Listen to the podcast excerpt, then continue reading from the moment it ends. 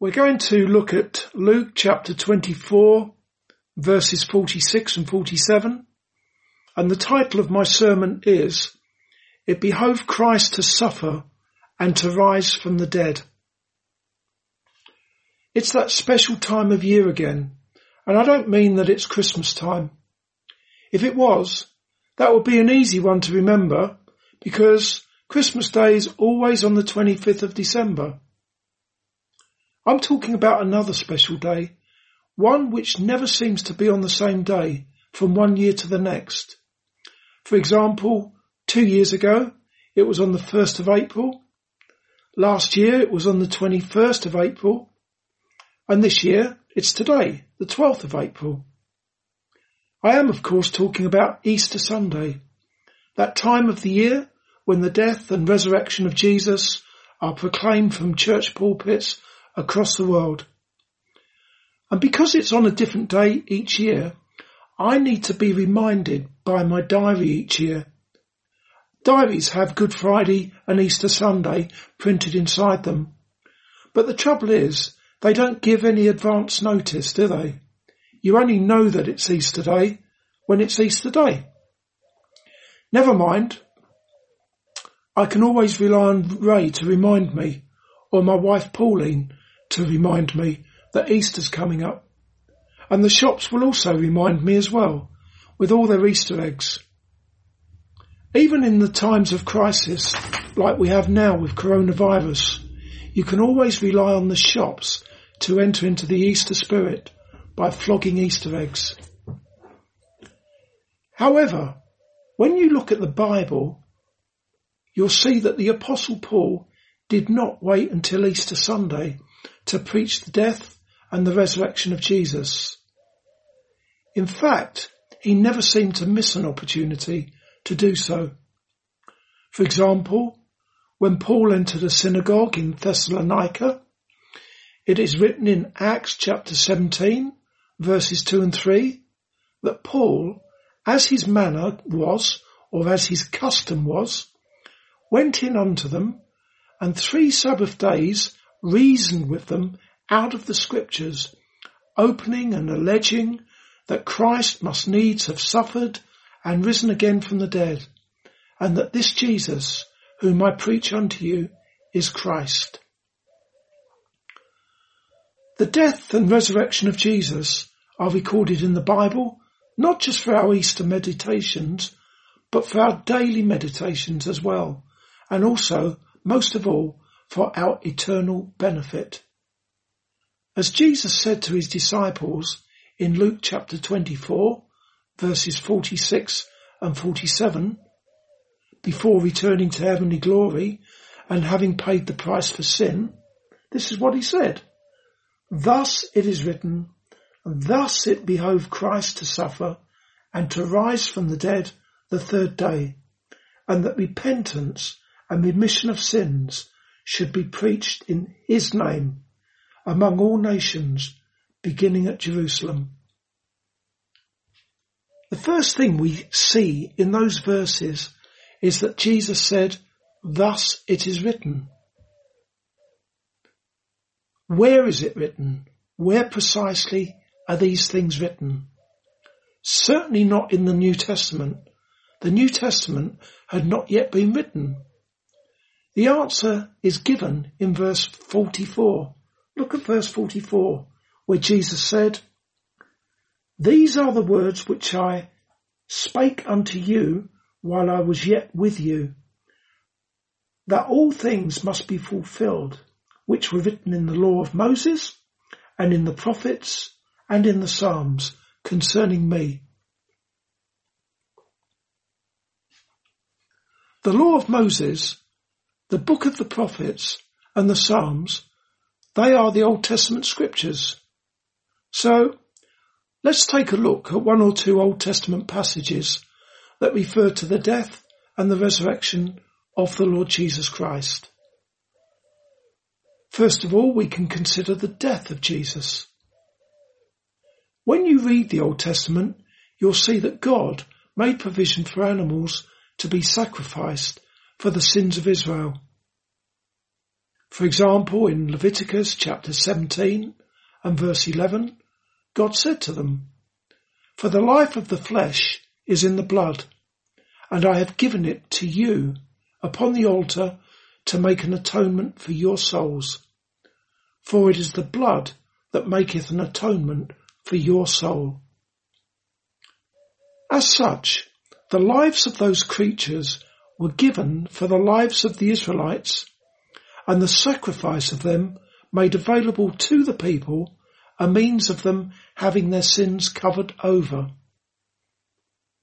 Even though the people deserve to die, for the wages of sin is death, God mercifully spared them, if only for this lifetime. However, all said and done, those countless animal sacrifices were never more than pale shadows, and they had no substance to them. They were a continual reminder of the sins of the people, and they portrayed something real that would eventually come, namely the Lamb of God, the Lord Jesus Christ, who at God's appointed time came into the world as the, the sacrifice that provided forgiveness, not just for this lifetime, but into eternity as well, by virtue of his precious blood, the blood of God, which cleanses and makes holy and acceptable to God all who trust in him. The fact that Jesus is the fulfillment of the Old Testament sacrificial system is clearly alluded to in the Old Testament. For example, in the book of Isaiah, the prophet who lived about 700 years before the Son of God became flesh, spoke of the substitutional nature of the sacrifice that took place at the cross. In Isaiah 53 and verse 5, the prophet said, But he was wounded for our transgressions. He was bruised for our iniquities. The chastisement of our peace was upon him, and with his stripes we are healed. Then when we turn over the pages of the Bible and we come to the New Testament, to when the eternal Son of God was in the world. We can read in John's Gospel about John the Baptist heralding the arrival of Jesus and declaring him to be the Lamb of God. As it is written in John chapter 1 and verse 29, The next day John seeth Jesus coming unto him and saith, Behold the Lamb of God, which taketh away the sin of the world. The Greek word that has been translated taketh away in that verse also means bear. As such, at the cross, the Lord Jesus Christ, he bore in his own body the sins of all who trust in him and he took those sins away, every single one of them. Now that truly is amazing. No wonder John the Baptist said, Behold the Lamb of God. In the New Testament, we can read about how Jesus lived a life of perfect obedience to God's law and how finally, in accordance with the predetermined counsel of God and with God's foreknowledge, he was taken by wicked men and nailed to a wooden cross where he poured out his blood and he laid down his life as the only acceptable sacrifice for sin. Secondly, we can consider the resurrection of the Lord Jesus Christ. As it is written in Luke chapter 24 and verse 46, Thus it is written, and thus it behoved Christ to suffer and to rise from the dead the third day. In that verse and elsewhere, Jesus said that he would rise from the dead. And even going back to the Old Testament scriptures again. In Psalm 16 and verse 10, the psalmist David said to God, Neither wilt thou suffer thine Holy One to see corruption. Whom do you imagine that the Holy One is, whose body would not see corruption, would not see decay? We don't have to play any guessing games. The New Testament refers to Psalm 16 and verse 10 and tells us in a sermon that the apostle Peter preached in Acts chapter 2 and verse 25 through to 30, this is what Peter said. And he referred to Psalm 16 and verse 10. Listen very carefully to what Peter said. David says concerning him, I foresaw the Lord always before my face, for he is at my right hand, that I may not be shaken. Therefore my heart rejoiced, and my tongue was glad. Moreover, my flesh also will rest in hope. For you will not leave my soul in hell, nor will you allow your Holy One to see corruption. You have made known to me the ways of life. You will make me full of joy in your presence. Men and brethren, let me speak freely to you of the patriarch David, that he is both dead and buried, and his tomb is with us to this day. Therefore, being a prophet, and knowing that God had sworn with an oath to him that of the fruit of his body, according to the flesh, he would raise up the Christ to sit on his throne.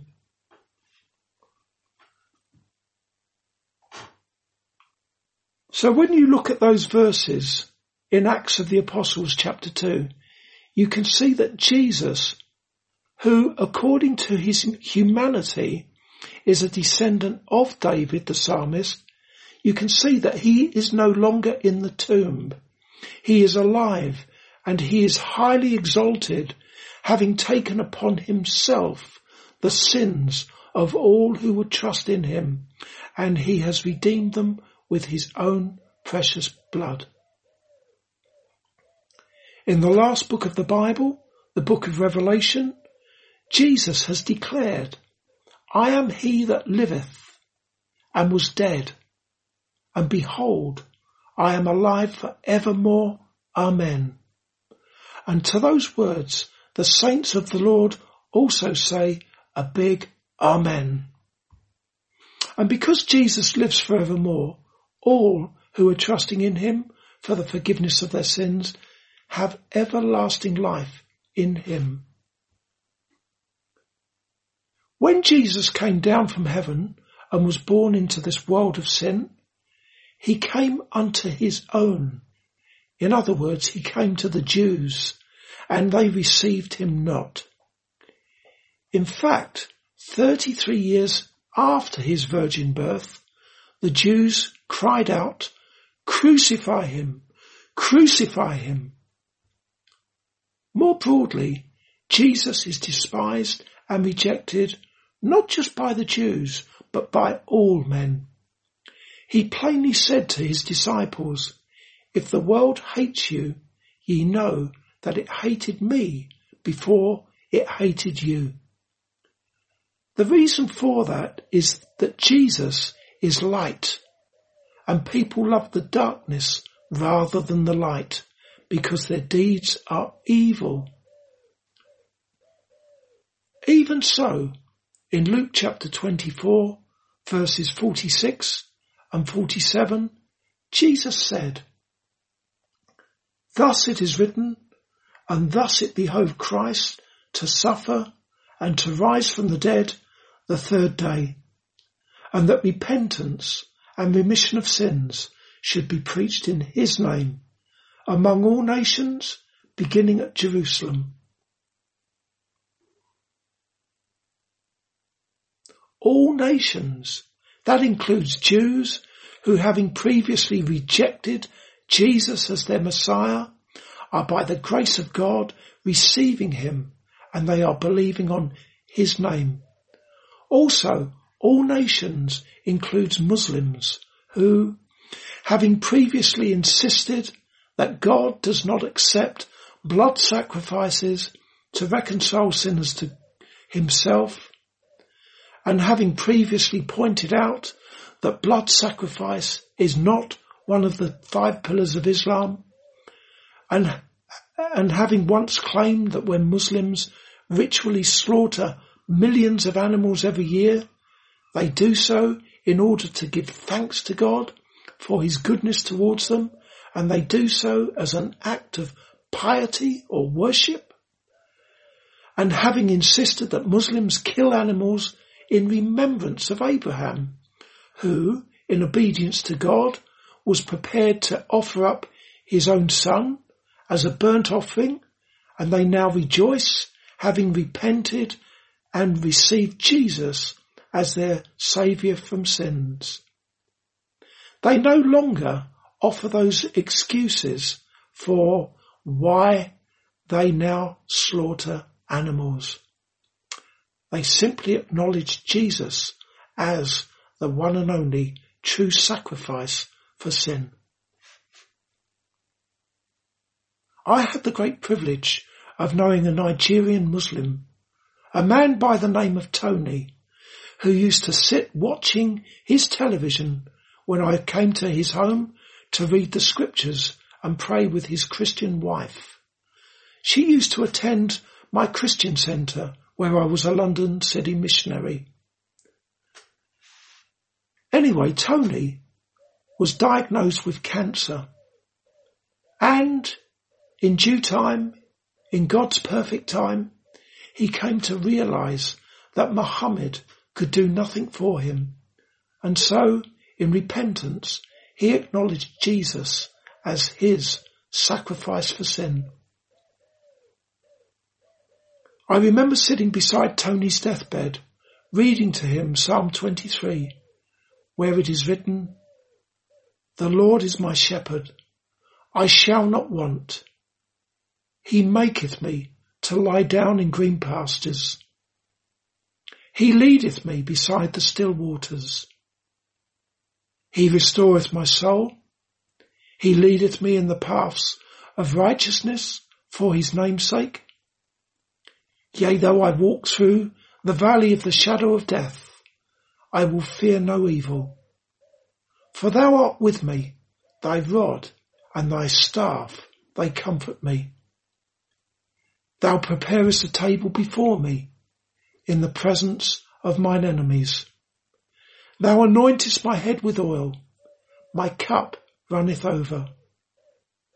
Surely goodness and mercy shall follow me all the days of my life, and I will dwell in the house of the Lord forever. I can tell you that throughout that reading, Tony was lying there praising his God and Saviour Jesus Christ. The good news is that the love and the mercy of God does not just extend to Jews and Muslims, as we see in Luke chapter 24 verses 46 and 47.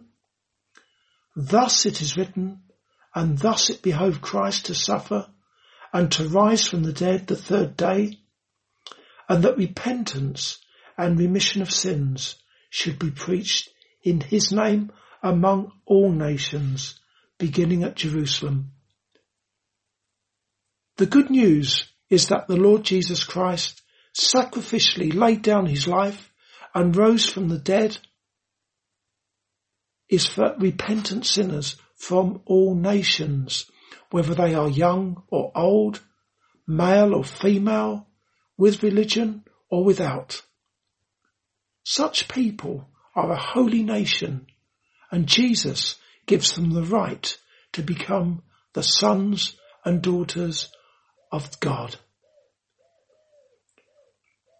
The apostle John had a heavenly vision of which he said, I looked and behold a great multitude which no one could number of all nations, tribes, peoples and tongues standing before the throne and before the Lamb, clothed with white robes, with palm branches in their hands, and crying out with a loud voice, saying, Salvation belongs to our God who sits on the throne and to the Lamb.